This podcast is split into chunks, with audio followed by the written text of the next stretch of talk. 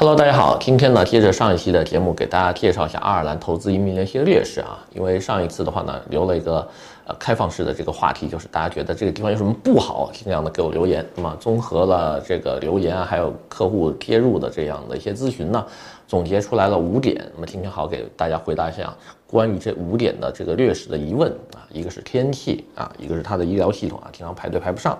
还有的话呢，就投资方式太过单一，没有买房移民。那么接着呢，就是一个房价，说这地方房价很高啊。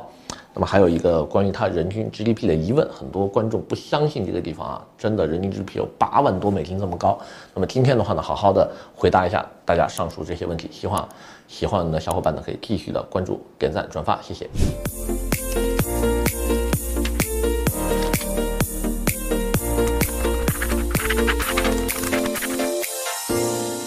Hello，大家好，这里是稻城国际的 Leo。今天的话呢，好好给大家介绍一下爱尔兰投资移民的一些劣势啊，包括这个国家的一些缺点。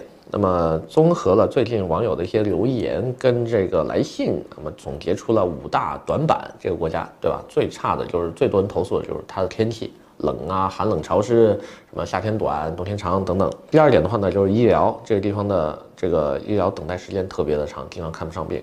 第三的话呢，就是说投资移民方式太过单一了，没有买房移民。那么第四的话呢，就是说这地方房价很贵啊，对吧？负担不起啊，都柏林都四十二万的平均价格了。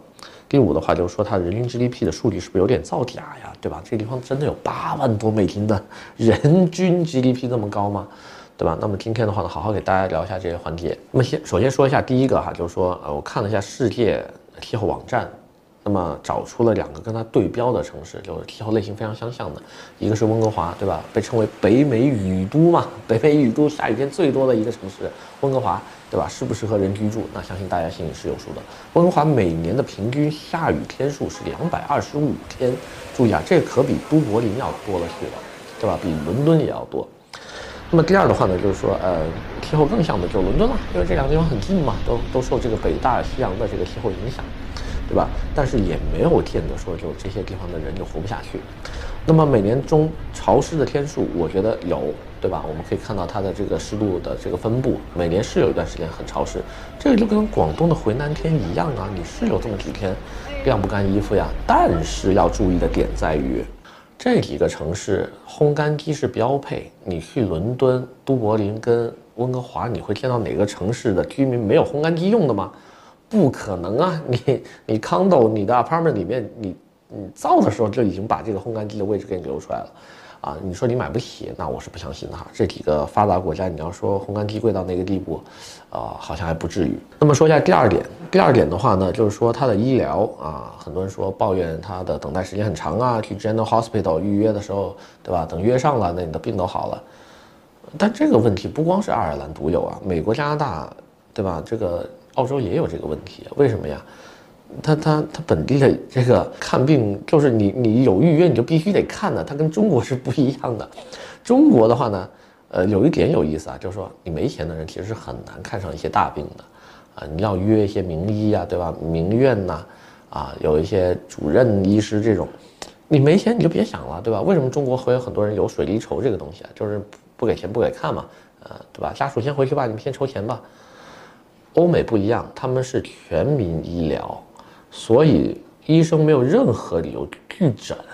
那么一般来说，你要没钱怎么办呢？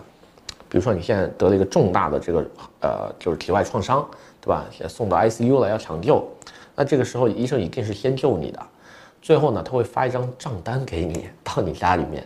你慢慢还吧，对吧？你还不起就一直欠着，你就你就一直欠着政府或者是说这个药这个这个医院的这些钱，啊，什么时候还清了为止。但是他不会说啊，你你只要有病没钱我就不救，这个是不一样的。并且的话呢，爱尔兰的医疗技术水平并不差，在全球的话呢，去年的排名当中它是排十一位的，远远高于排第十四位的加拿大，二十三位的英国跟二十九位的美国。注意啊，美国到现在为止全民医疗都还没有实现，对吧？奥巴马时期说要搞这个东西，后来被特朗普否了。美国不是一个有全民医疗的国家，要注意啊，排前十的全是欧洲国家，因为欧洲国家全部都有全民医疗。那么看一下第三点，就是说它的投资方式太过单一，这个怎么说呢？你要这么说，它投资方式没有买房移民就算是缺点的话，英美加澳、新西兰、马耳他都没有买房移民的措施呀，对吧？你什么时候你听说这些发达的英语国家能买个房就移民了？你香港跟新加坡也没有啊，对吧？那么所有有买房移民的国家，一定是当年经历了欧债危机，对吧？它需要振兴本地的房地产呢，需要振兴一些呃本地经济啊，拉一些海外投资，或者是像加勒比这样的一些海海岛国家，他们才会有这样的买房移民政策。但是，一旦当它的房地产又回到了健康水平，比如说去年的葡萄牙，它就立马给你关停。为什么呀？因为因为房子你你在后后面健康成长了，他就他就买房就赚钱了呀，就本地人都开始炒房了，怎么可能买房赚钱我还给你白送身份呢？一下落两个好处啊，这是不可能的。如果有这样的地方的话，那全球人都跑过去了，对吧？我买房就本身就赚钱，我还顺便拿个身份，那本地人不得恨死你啊，对吧？抬高房价了这就。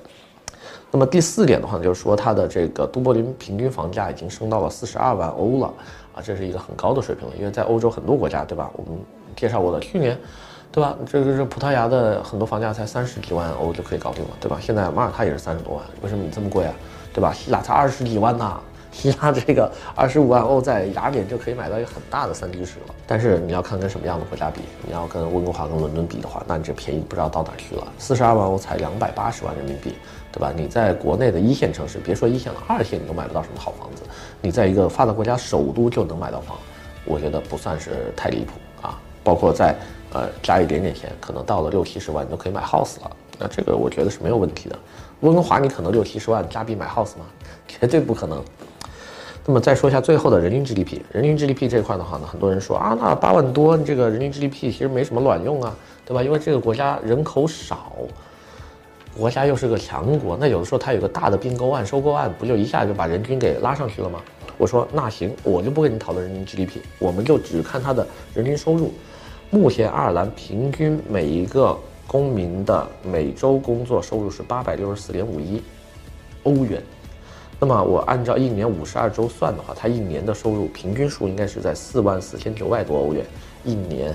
也就是折合成人民币的话是三十一万多。注意啊，这个数字你听着可能没什么感觉，但注意它是一个平均数，平均人工收入，不是指大城市，啊，不是指高收入群体。那么中国如果拉平均数的话，对吧？能达到三万多人民币的又有多少呢？所以这个时候你说，呃，这个国家到底好不好？我就觉得啊，要你自己去判断了，因为我这边只能给数据，只能给你提供。真实的这些个统计结果，但是好与不好，对吧？大大家见仁见智。那么今天的话呢，先给大家介绍这么多，我们下回再见，谢谢。